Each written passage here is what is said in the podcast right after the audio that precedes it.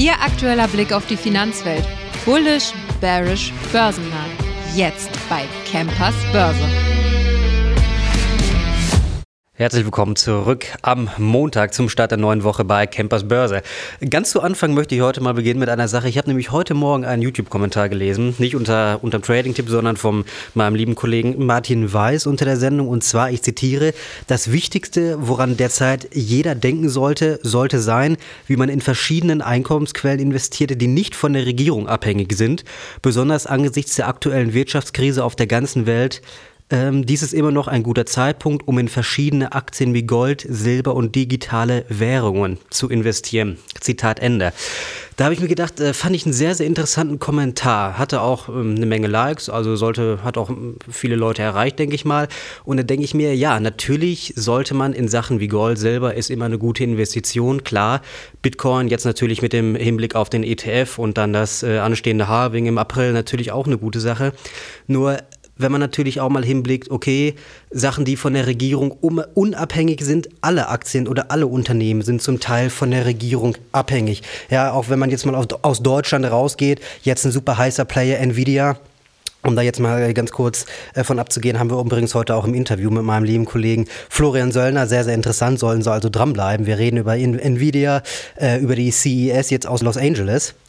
Um äh, jetzt wieder zurückzukommen, Nvidia ist natürlich auch von der Regierung abhängig. Ja, wir haben es letztes Jahr im Ende des Jahres, im Herbst, haben wir es gehört, ähm, dass Joe Biden da diese Einfuhr, äh, diese Ausfuhrzölle erhoben hat, beziehungsweise einen kompletten Stopp auf diese ganz großen, die ganz starken Chips von Nvidia nach China wurde ja, sag ich mal, verboten. Und da hat Nvidia hat dann einfach eine gute Möglichkeit gefunden, hat dann einfach einen etwas schwächeren Chip mit einer etwas anderen Struktur entwickelt. Ja, zack, konnte man wieder exportieren. Also das muss ich sagen, fand ich, ähm, ja, fand ich nicht so einen guten Kommentar. Alle Unternehmen sind zu einem gewissen Teil von der Regierung abhängig und die meisten Unternehmen, ähm, gut, wir in Deutschland haben jetzt aktuell natürlich eine etwas andere Situation, könnte man meinen. Aber ich sage mal, die ganz großen Player aus den USA, ähm, die finden immer eine neue Möglichkeit, um da irgendwelche wirren Pläne, sage ich jetzt einfach mal, zu umgehen.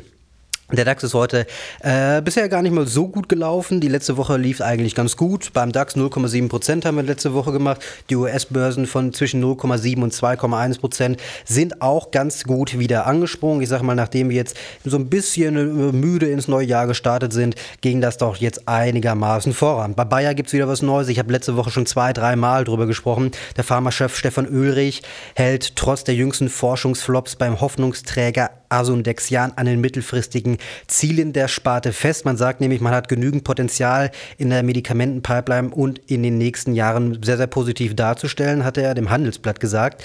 Die Studienergebnisse ändern nichts daran, dass sich unsere Erwartungen für das Ende der Dekade erfüllen werden. Ja, die Analysten waren natürlich, hatte ich schon erwähnt, jetzt eher skeptisch, auch für die Zukunft. Ähm, ich sag mal, ein, noch einer der großen Hoffnungsträger ist ja das Augenmedikament.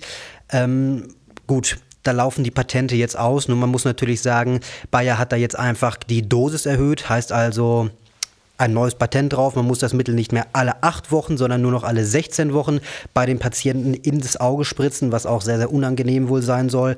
Heißt also, da hat man sich auch wieder einen kleinen Vorteil verschafft, sollte also vielleicht doch ganz gut soweit ausgehen. Ja, bei BYD läuft es soweit aktuell auch ganz gut. Die Financial Times hatte nämlich am Sonntag bekannt gegeben, dass äh, BYD mit einem brasilianischen Unternehmen und zwar Sigma Lithium Gespräche führt für eine Übernahme. Ja, wie der äh, Name Sigma Lithium schon sagt, geht es natürlich um eine um ein Lithium-Unternehmen. Äh, BYD würde mit so einem Einstieg nicht nur die Versorgung mit Lithium natürlich sicherstellen, da das Unternehmen jetzt natürlich auch eine Menge oder seine eigenen Batterien produziert, sondern man würde natürlich auch zu einem sehr, sehr guten Preis das Lithiumcarbonat bekommen. Ich sage mal, das Endprodukt, welches Sigma hinstellt, im November 22 noch ein Allzeithoch hatte. Wir sind jetzt aktuell 80 Prozent wieder drunter. Das freut natürlich die Hersteller. Äh, parallel dazu hat die Sigma-Aktie deutlich an Wert verloren. Seit Mai letzten Jahres steht ein Minus von knapp 40 Prozent zu Buche.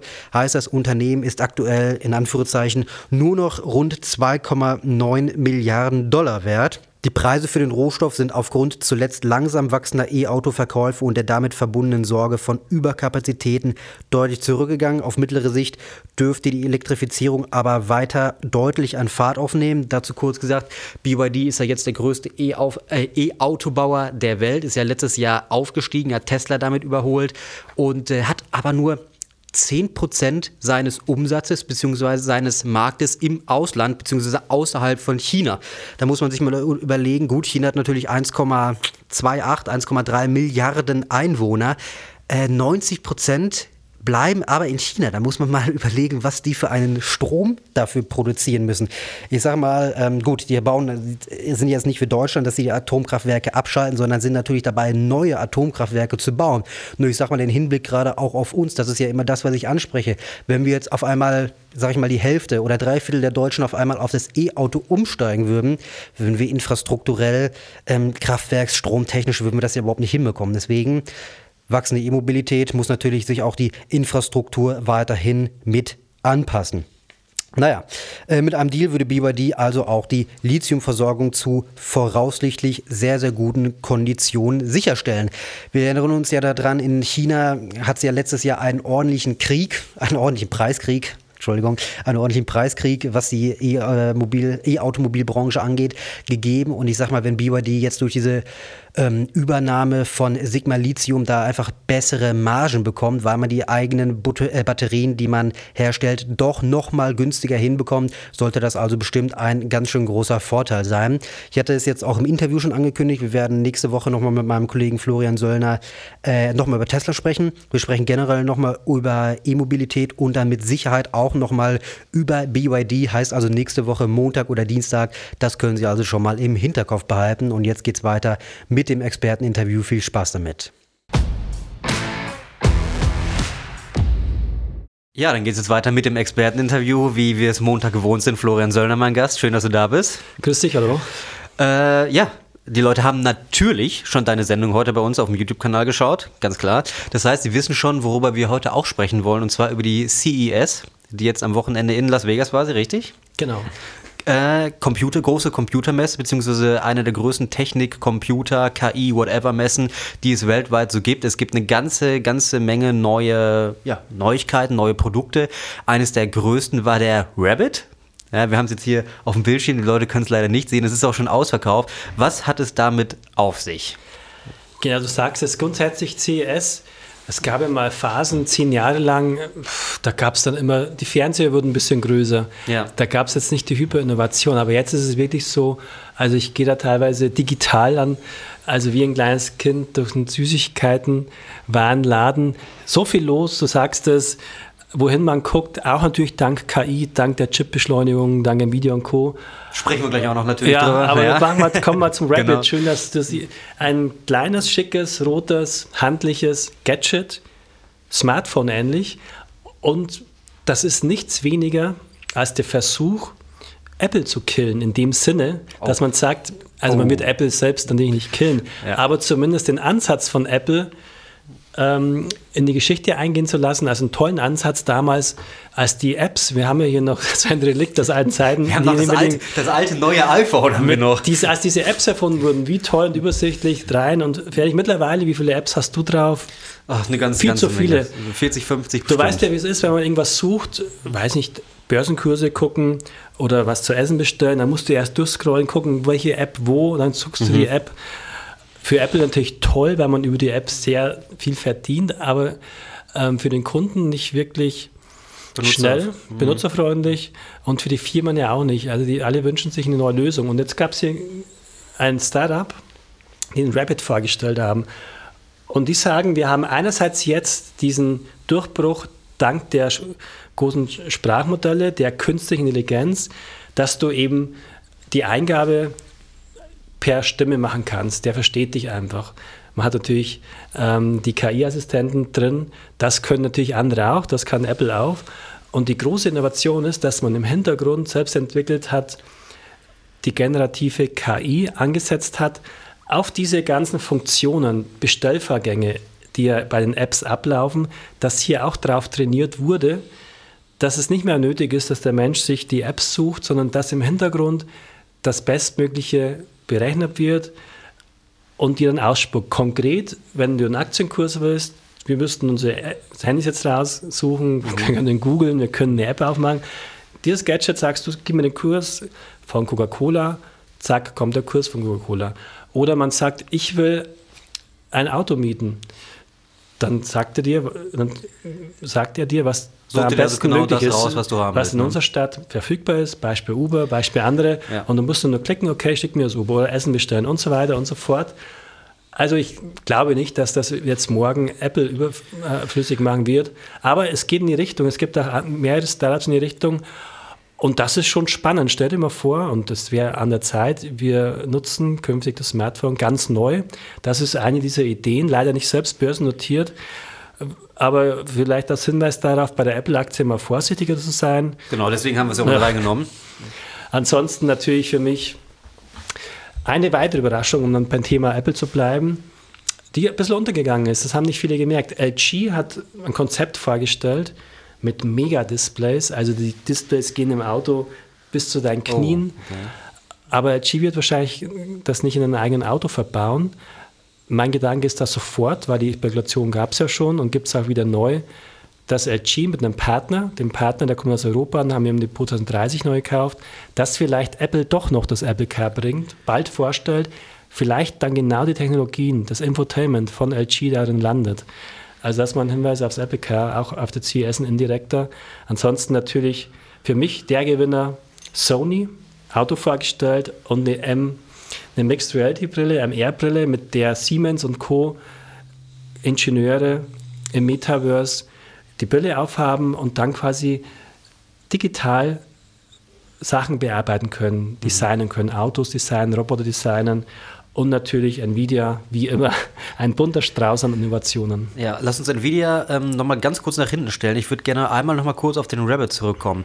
Äh, Apple Killer ist natürlich erstmal ein riesengroßes Wort. Ja, da denken sich die Leute, ja, Apple, was haben die jetzt mittlerweile für eine Marketkapitalisierung? 2, wie viel Milliarden? Ähm, äh, Billionen, nicht Milliarden, Ja. Billionen Dollar. Ähm, das wird natürlich so schnell nicht gehen. Aber man muss sagen, ich habe auch letzte, Ende letzten Jahres, Mitte letzten Jahres auch schon gesehen, dass das Smartphone an sich eigentlich in der Zukunft gar nicht mehr existieren soll, sondern es soll halt, wie gesagt, zu diesen kleinen Gadgets, die man vielleicht irgendwo an, gibt's am so Körper Startup, rumträgt. Was nur einen Knopf hat. Genau. Also ich denke, sag mal, und man muss dazu sagen, die Dinger waren sofort ausverkauft. Absolut, die Leute, die Menschen, die wollen was Neues. Die probieren Genau. gerne auch Neues aus. Und ähm, ich glaube, es ist in der Zeit, dass sich hier Großes verändert. Ja, Klar, Apple kann natürlich das Startup kaufen und so weiter. natürlich, klar. Aber, Oder vielleicht forschen sie auch schon selber aber an diese was. Monopolstellung kommt schon ein bisschen ins Wanken. Es war ein bisschen zu einfach für, für Apple, ohne dass man jetzt große Innovationen hatte, wie andere, wie Xiaomi oder Samsung, faltbare Handys zu bringen. Ähm, irgend, das könnte mal ein Thema werden. Auf jeden Fall sind sehr, sehr viele neue Möglichkeiten möglich. Übrigens, auch Sam Altman hat jetzt parallel zur CES ein Interview mit Bill Gates gemacht, OpenAI, Erfinder, der jetzt auch geheiratet hat, seinen langjährigen Freund.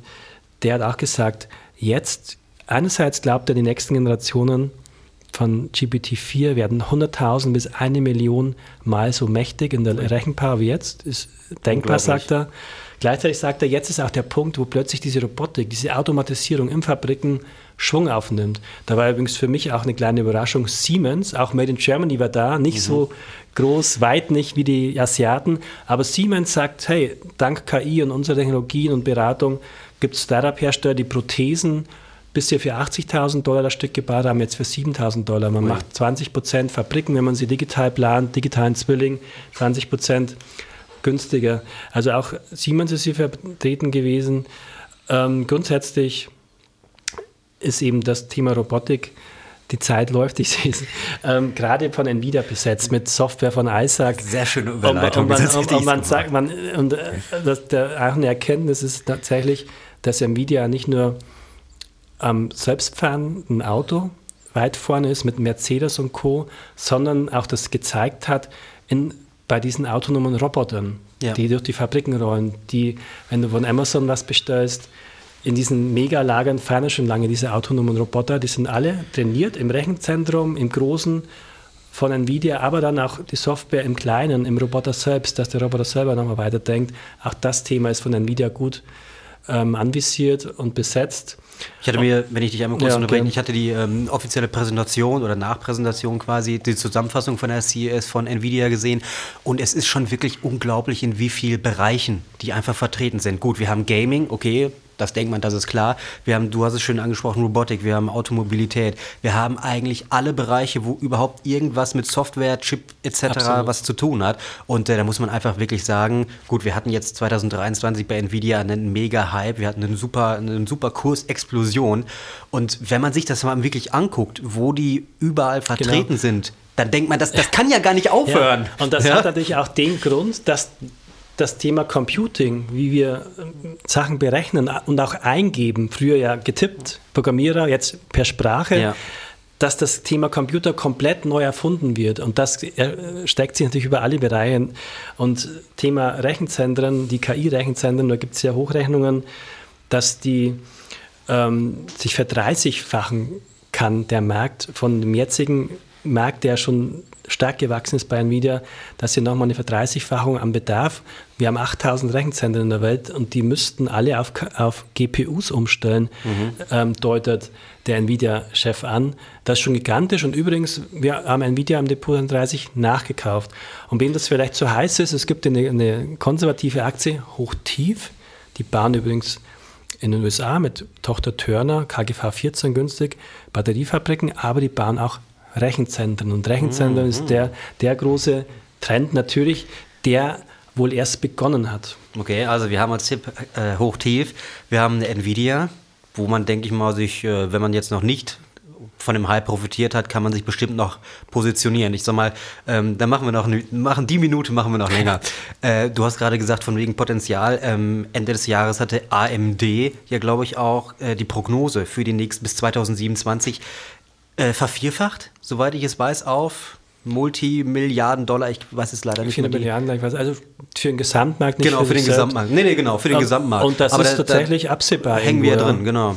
Und klar, ich glaube an das Wachstum, aber ich glaube nicht unbedingt an diese Hochrechnung der Umsätze die nächsten zehn Jahre, weil was immer passieren wird, und übrigens, Nvidia baut ja seine Fabriken, bei denen man die Chips baut, auch mit KI. Mhm. Auch das wird günstiger, es wird skaliert und die Konkurrenz AMD und Intel, beide auch im Depot 2030, die bauen ja auch Chips, die kommen jetzt auch. Also es wird, die Preise werden sinken der Chips, gut für die Welt.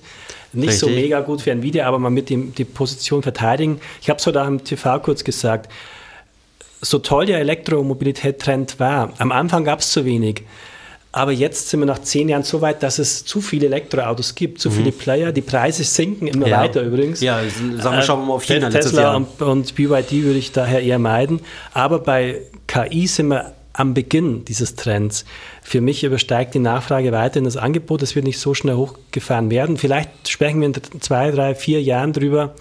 Okay, jetzt sinken die Preise überraschend schnell. Es gibt zu viele KI-Chips, kann eines Tages passieren. Wir sind aber im Zyklus noch nicht so weit. Daher haben wir uns noch sehr auf den KI-Trend ausgerichtet, zumal man sieht, es ist einfach, es kommt im Alltag an. Samsung, auch im Depot, hat einen kleinen runden Roboter vorgestellt, der durch die Wohnung rollt und einen Hund füttert und dir hilft. Der Kühlschrank, es geht dir vielleicht auch so wie mir, man findet in den Ecken oft abgelaufene Sachen, die KI erkennt schon vorab. Auf dem Display gibt es dir Rezepte, sagt, morgen bitte auch das verkochen. Also wohin man guckt, die KI hilft uns weiter. Ja, ja, es findet überall, äh, überall Einklang. Ich würde sagen, du hast gerade Tesla angesprochen, darüber sprechen wir nächsten Montag. Bist du jetzt schon mal sein. fi- fixiert, genau. Äh, heißt also, für wen das interessant hat, äh, ist, die nächsten, Monat, äh, nächsten Montag wieder mit Florian Söllner. Äh, ich hoffe, es hat Ihnen soweit gefallen. Wir haben äh, Nvidia gehabt, wir hatten Hochtief und wir hatten äh, die neue Rabbits mit Thema Apple. Heißt also, man sollte mal schauen, wie man sich dieses Jahr da positioniert. Ich hoffe, es hat Ihnen gefallen. Wir hören uns morgen in der nächsten Folge Campers Börse. Machen Sie es gut. Bis dahin.